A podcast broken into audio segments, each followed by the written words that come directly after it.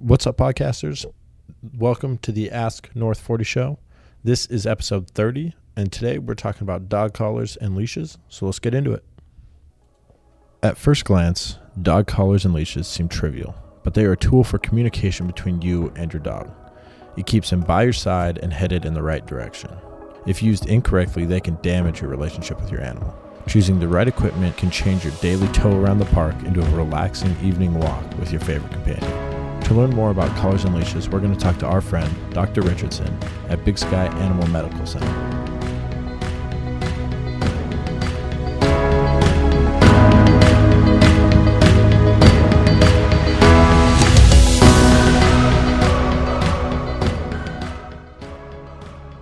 Michelle Richardson of Big Sky Animal Medical Center. The flat collars, whether they're nylon or leather, um, I think are great collars. They're usually comfortable, they're typically easy to fit, and they're usually adjustable. So you can get a collar that your dog can grow into. Um, I like the nylon because you can wash them. Um, the problem I see with those is if the dog's not properly leash trained and they pull against it, it can irritate the throat. But truly, almost any collar you pull against can irritate the throat. The chain collars, whether those are kind of the traditional links or there's like a diamond weave version, um, I would consider strictly a training collar. Um, I don't think a dog should ever wear that unattended. I have actually seen some really bad things happen to dogs that were wearing those daily. So I think for a training collar, if you know how to use it appropriately, they're just fine. Um, but it's not something the dog should live in.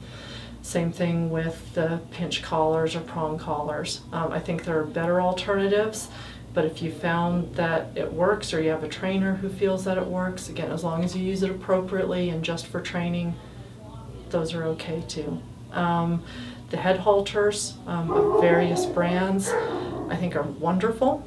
I think dogs hate them until they get used to them because um, they aren't used to having something right over their nose but they give an owner control without having to tug on the dog. Um, their biggest drawback is the dogs don't like them and, and they take some practice to fit and use.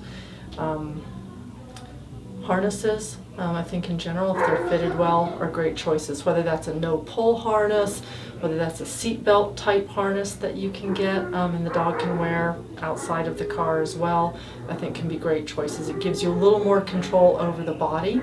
Um, if it's a husky or a sled dog, it really does give them something to throw their body against and pull you down the road. So harnesses don't stop dogs from pulling, it just stops them from pulling around their neck.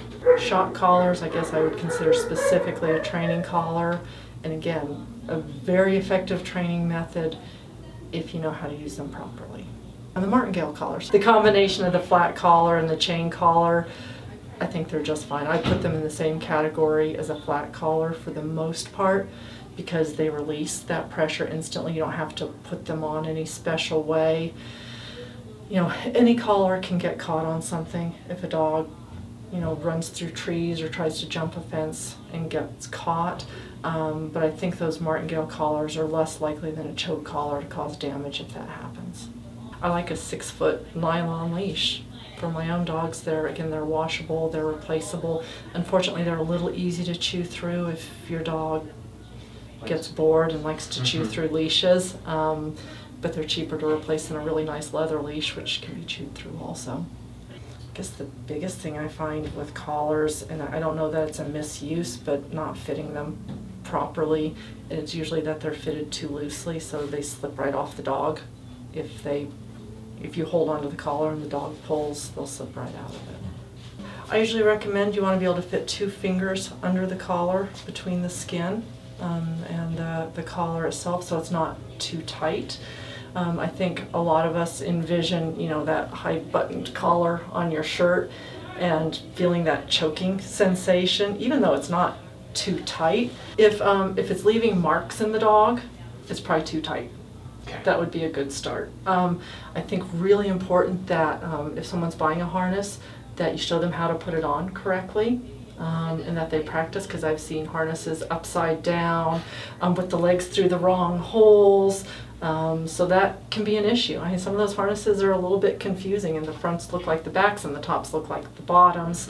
Um, I think in some ways harnesses are a little easier to fit than collars because they're less likely to slip out of them.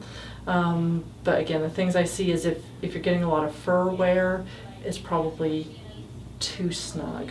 If the dog is oozing out from between the straps, it's probably a little too snug and your dog probably needs to lose some weight too, but loosen that harness up a little bit. Um, you should look and make sure that's not rubbing up under the armpit areas um, is a big problem if it's if the dog has outgrown it.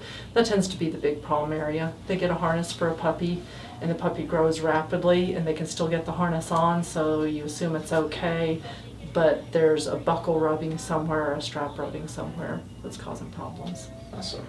So we were just wondering, what do you recommend to look for for leashes and collars? Boy, that's a good question. Um, I think there are certain dogs, especially if they have tracheal issues or neck issues, that will do better in a harness than in a traditional collar, a traditional flat collar. Um, I'm a much bigger fan of flat collars than um, choke collars, the metal chains, unless you're using them specifically for training and you know how to use them, because um, you can put them on backwards, you can just use them inappropriately and can be a little too rough. Um, I'm also a big fan of head collars, the Haltis or Gentle Leaders, or there's a whole variety of those that instead of putting something around the neck, it goes over the muzzle and behind the ears.